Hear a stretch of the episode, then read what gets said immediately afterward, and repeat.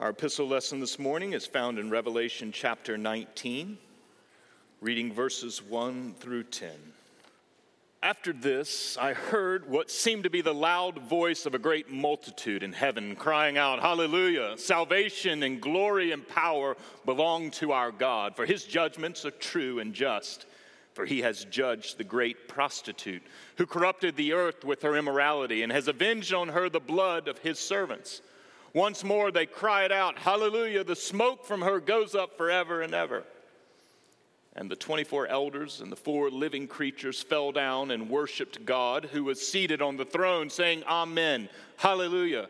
And from the throne came a voice saying, Praise our God, all you his servants, you who fear him, small and great. Then I heard what seemed to be the voice of a great multitude like the roar of many waters, and like the sound of mighty peals of thunder, crying out, Hallelujah! For the Lord our God, the Almighty, reigns. Let us rejoice and exult and give him the glory. For the marriage of the Lamb has come, and his bride has made herself ready. It was granted her to clothe herself with fine linen, bright and pure, for the fine linen is the righteous deeds of the saints. And the angel said to me, Write this Blessed are those who are invited to the marriage supper of the Lamb. And he said to me, These are the true words of God. Then I fell down at his feet to worship him. But he said to me, You must not do that. I am a fellow servant with you and your brothers who hold to the testimony of Jesus. Worship God, for the testimony of Jesus is the spirit of prophecy. This is the word of the Lord. Let's pray. Father, we confess this morning that it is only in your light that we see light. We're dependent upon you for all truth and for all wisdom. And we ask, God, that you would give that today according to your promise. You have spoken this word, and you have granted us your spirit to lead us into all truth. And so we ask that you speak, Lord, for your servants are listening. Amen. Undoubtedly, some of us come to today feeling a bit discouraged and defeated, perhaps because our political candidate or candidates were not victorious in the recent elections. Others perhaps come with a bit more encouragement and excitement because particular candidates prevailed in the elections.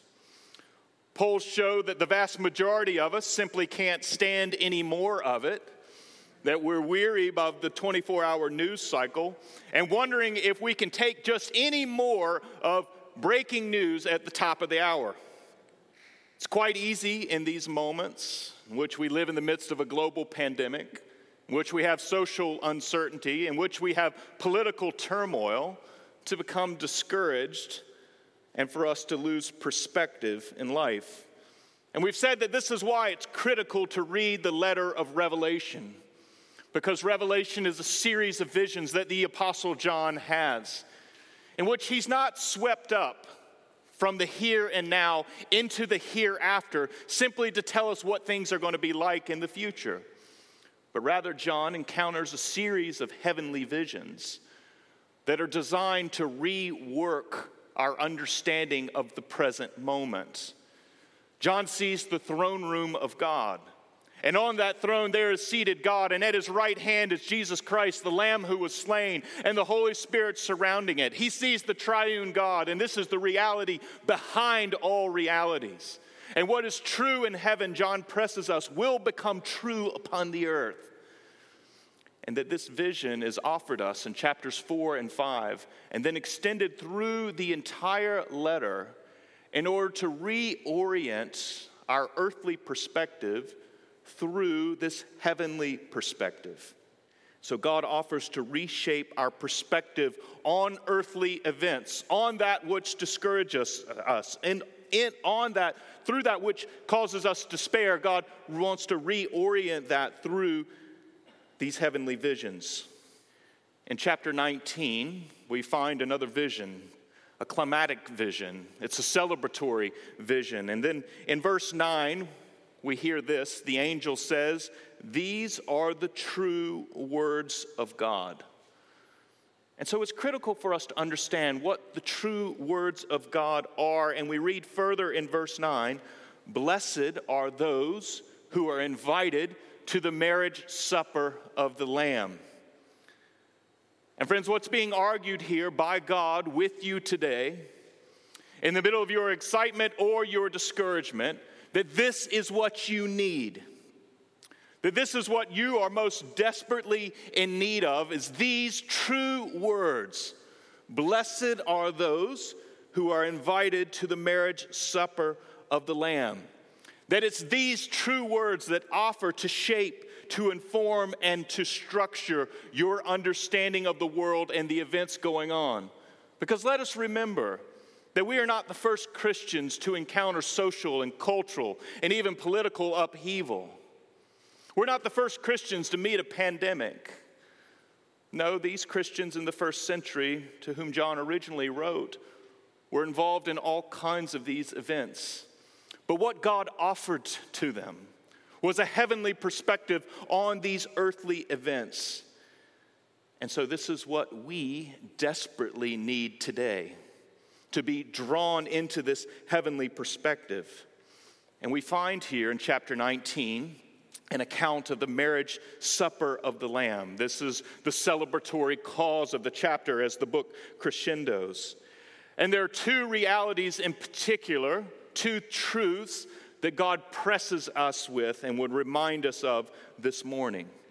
First, we're reminded that our God has committed himself to us.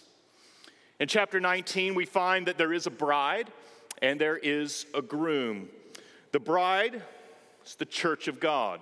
All the people from the tribes and tongues of the nations who've been ransomed by the blood of our Lord Jesus, whose sins have been forgiven, who've been made a nation of priests, this is the bride.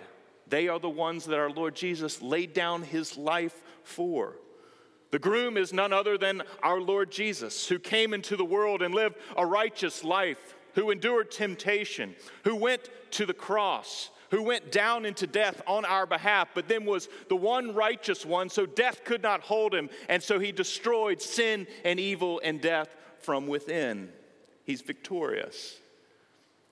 And now we have pictured before us this groom and his bride, the church that he bought. But to appreciate exactly what's going on here in chapter 19, we have to understand something of Jewish wedding, of the Jewish wedding and of its festivities. There's two stages to that that are important for you to grasp and to grapple with. The first is that there is a betrothal. Now, this is more than our modern day notion of engagement. At the betrothal, the marriage was actually accepted. God's blessing is pronounced at the betrothal, and the bride and groom legally become husband and wife. But significantly, they do not form their own household. But the betrothal had a significant and a substance over which engagement today doesn't. There's then a second stage that follows. There's an interval of time that separates the official betrothal and then the wedding festivities, which was the supper of the groom. During that interval of time, the groom paid a dowry to the husband to the father of the bride. And then the bride was to prepare herself, and the groom was then to prepare the feast in Jewish culture, this often unfolded over seven days, and so it was a massive festival. But on the evening of the festival, the groom processed to the bride's house. It was normally at night, torches were lit, and he was surrounded by his closest friends and family. They sang and laughed and danced. They arrived at the house of the bride and picked her up, and then took her back in that procession to the home of the groom, where everyone then gathered for the joyous festivity of the supper of the groom. And in chapter 19, this is the imagery that's being provided. As the bride, we continue to await this marriage supper of the Lamb. But significantly, this doesn't mean that today you are simply left on your own until then. Follow the metaphor once again. Because God has, in Jesus Christ, betrothed you to himself. He has committed himself to you. He has made you his own, legally and formally. When Jesus Christ comes into the world, in which he dies on the cross and is raised from the dead, he cancels out your sins, the record that condemned you, and he removes it, and he has made you God's own. Friends, we are betrothed to God. That betrothal is not due to any achievements or accomplishments on our behalf. It's not due to any worthiness of the things that we can offer to God. But rather, God came to us in Jesus and He made us His own. He made us His bride. There's nothing lacking in that negotiation, there's nothing incomplete. And, friends, in the Christian life, in all the uncertainties and all the complexities of life in a fallen world, this is the confidence that you need to negotiate that world. If you're to live successfully in that world, if you're going to manage all of those uncertainties and all of those complexities, you need this one confidence. Otherwise, you will be an anxious wreck. But when you know that you've been set apart, that in Jesus, God chose you to be in this company of the church, to be his bride, there is something unalterable there, something that doesn't change, something that doesn't shake, something that doesn't waver. He has chosen you to be his own, he's committed to you. That's what we see here in this heavenly vision as we await this future event of the marriage supper of the Lamb but that we have been blessed because we have been invited. We are the bride. The second thing that we're reminded of here is also that God will consummate this plan. The one that He has called His beloved, that He is betrothed to Himself, He will certainly follow through. That there are no jilted brides in the economy of God. No one is left to themselves. Rather, God comes Jesus Christ returns and he comes to rescue his bride, and that is the story we have presented here to us in Revelation 19. We find that the bride has made herself ready, and then we learn this in verse 8 it was granted her to clothe herself with fine linen, bright and pure, for the fine linen is the righteous deeds of the saints. All of this language is a reference to Isaiah 61. If you were to follow into verse 10 there, you would find that it is God the one who prepares the bride and the groom. He clothes them in garments of salvation. And what Isaiah makes explicitly clear is that it is God the one who does the clothing. God provides that everything that we receive from the hand of God is a gift from Him. And that when it comes to the consummation of God's plan, it too is not because of our achievements or our accomplishments, that it is the gift of God. Many people then stumble over this phrase that the fine linen that we're clothed in as the bride is the righteous deeds of the saints. As with all of the book of Revelation, there's some controversy about how to translate this important phrase, the righteous deeds of the saints. There's a grammatical nuance here where it can be translated either the righteous deeds done by the saints, as we have here in the ESV, or the righteous deeds done for the saints. If you look at the one other instance of this phrase in the book of Revelation, it's found in chapter 15, verse 4. The righteous acts are there referenced, and they are attributed to God. They are not the righteous acts of the saints, they are the righteous acts done for the saints. And friends, this is the proper way, I think, to understand this verse as well. That what we are clothed in are the righteous deeds of God. Those righteous deeds are His judgments, and they are just. They are just in Jesus Christ, and we are clothed and delivered because we've been granted a righteousness that's not our own. We are clothed in the plans of God to bring forth justice and equity in all the ends of the earth. This is what we're promised that these are the righteous acts of God on our behalf. And this is why there is such rejoicing in Revelation chapter 19 that the groom comes. And he comes, and the bride has been prepared. The bride has been prepared by none other than God, by God in his initiation. And he clothes us in those righteous acts in which he removes all opposition. That there will be no bride left at the altar, that there will be no evil, there will be no destruction that nothing will stop or impede this plan of God because He'll remove absolutely every impurity. And what's being communicated to us is that our salvation from first to last is the gift of God. It comes from His grace in Jesus Christ. You've been betrothed, and that He will bring about this great marriage supper on that great final day. These two things are true.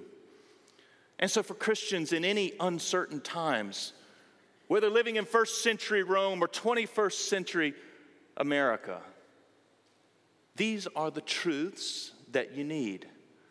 Blessed is the one who is invited to the marriage supper of the Lamb.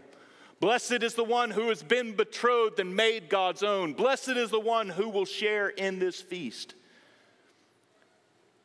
And friends, it's through that vision, looking to the past as to what God's done for us in Jesus, looking to the future as to what God has planned for us in Jesus, that then reshapes the present. No, we don't get overly excited and we don't become overly despairing. But rather, we focus here, we contemplate, and we consider these truths that have been spoken, these words from God and they provide us a heavenly perspective on earthly events that we are the bride of God. We are secure in Jesus Christ, not due our own accomplishments, but due to what God has done on our behalf. And that we will be at that marriage supper, that we will experience that blessing, that our Lord Jesus will come to make all things new.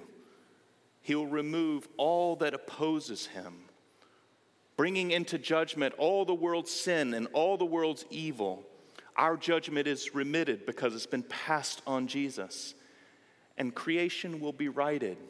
This is a reference to Isaiah 25 here in the marriage supper of the Lamb. And we learn there on that mountain in Isaiah 25 that God will remove the veil that has covered all the peoples, and that is death and He will wipe every tear from our eyes. And friends, it is that great vision that your God displays before you that is to orient you in the present moment. And so trust Him. Allow this vision of the God who sits upon His throne today, who's not overturned by any election, whose kingship doesn't end, has been established in Jesus and will certainly be established here upon the earth on this great day, that you will feast and be part of that. Allow that to shape and inform you in these days. Let's ask for his help. Father, we rejoice in your grace that from first to last, our salvation is from you. Salvation and honor and blessing belong to you, and they belong to you alone. You have sent your Son, our Lord Jesus, into the world that we might become your bride, that we would be set apart, and that we await the great day of the marriage supper of the Lamb. And so, God, we ask that you would grant us great patience. And in granting us patience, may you reorient our perspective, that we see the world through the heavenly perspective of your reign and your rule over all the ends of the earth. We thank you that in this time you grant us the privilege of prayer to bring our burdens and our concerns, to cast all of our anxieties upon you. And so we come praying for our whole world. And we ask God that you would fill the world with the knowledge of your glory, even as the waters cover the sea. We long for the day of the marriage supper of the Lamb, but until then, we continue on in our mission to make disciples of all the nations. And so we ask that you bless our mission partners, Don and Claire Elise Cobb in France, as they serve at the seminary there, as they teach and train young ministers to go out into the French speaking world. We ask that you provide them every resource. Grant these ministers encouragement and strength as they go out in Jesus' name. May the church grow strong. May men and women be brought out of darkness into light. We also pray for our mission partners here locally, Tommy and Nikki Park, Aldo Mondin. We ask that you would bless these three as they minister at the University of North Florida. Use them to reach out into the lives of students, and especially in the midst of the challenges that they face with the pandemic. And may students be drawn into belief in Jesus, and may they mature and grow in discipleship. Provide their every need, build and expand their ministry and influence at UNF. And we also today remember with heavy hearts our Cuban friends the many churches that you've connected us with over so many years, and they struggle and know deprivation and shortage today. There is a short supply of information, there is a short supply of food. They struggle, God, but their cries are not unknown to you. Encourage them, build them up through the preaching of your word. And would they know that they are your precious bride and that you have invited them to the marriage supper of the Lamb and you will consummate this great plan? Build them up, O God, and meet all of their needs. We're also mindful this week of your command to pray for all those who are in authority, that the church might have peace on the earth, that we continue to serve you serving an alternate king, the Lord of Lords, who reigns over all kings, Jesus Christ. And so this morning we pray for our president, Donald Trump. And we also pray for President elect Joe Biden. And we ask God that you would endow these men with wisdom, that they would lead us into truth and justice, justice and equity and righteousness. Watch over our nation and keep us. Turn us where we have turned from you. And Lord, we pray for those who are sick and who are suffering in our congregation. We're mindful of all of the needs that have been exposed by COVID 19.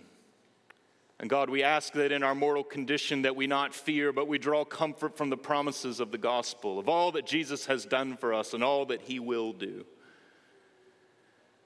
We ask God, especially for our elderly, that you protect them, that you guard them, we ask for those who are vulnerable, especially our sick, that you watch over them and show them your care. We ask for our young, that they would grow great in your sight, that their lives would not be impacted by this. And so, God, especially give comfort to those who are suffering in our community, those with cancer, those with physical weakness, those who draw near to the end, God we ask that you give them your personal guarantee of comfort, your personal promise that you will never forsake them. Write that upon their hearts today. May they know that the Good Shepherd will never lead them, that he stands day by day to take them to green pasture and to lead them to still waters, that even in the valley of the shadow of death, you've not forsaken them. And Father, we also pray for our children. We thank you for the great company of kids that you've entrusted to this church. And we ask God that they would each be directed to Jesus. As they are baptized and brought into this family of faith, God, may they grow great in your sight, growing in stature and wisdom and favor with you and all people. And may they look to Jesus, the one who has betrothed them as a bride and the one who will take them to the marriage supper of the Lamb. Convince these kids that you've done everything on their behalf and that you will clothe them in your righteous acts in which you guard and defend and protect them and raise them from the dead. Grant them this great hope. Father, these are our prayers. We thank you that we can offer them to you in and through Jesus. There's no other mediator that you have given who can intercede on our behalf. And so we gladly pray in the way that he taught us to pray, saying, Our Father, who art in heaven, hallowed be thy name. Thy kingdom come, thy will be done, on earth as it is in heaven. Give us this day our daily bread, and forgive us our trespasses, as we forgive those who trespass against us. Lead us not into temptation, but deliver us from evil. For thine is the kingdom, and the power, and the glory, forever and ever. Amen.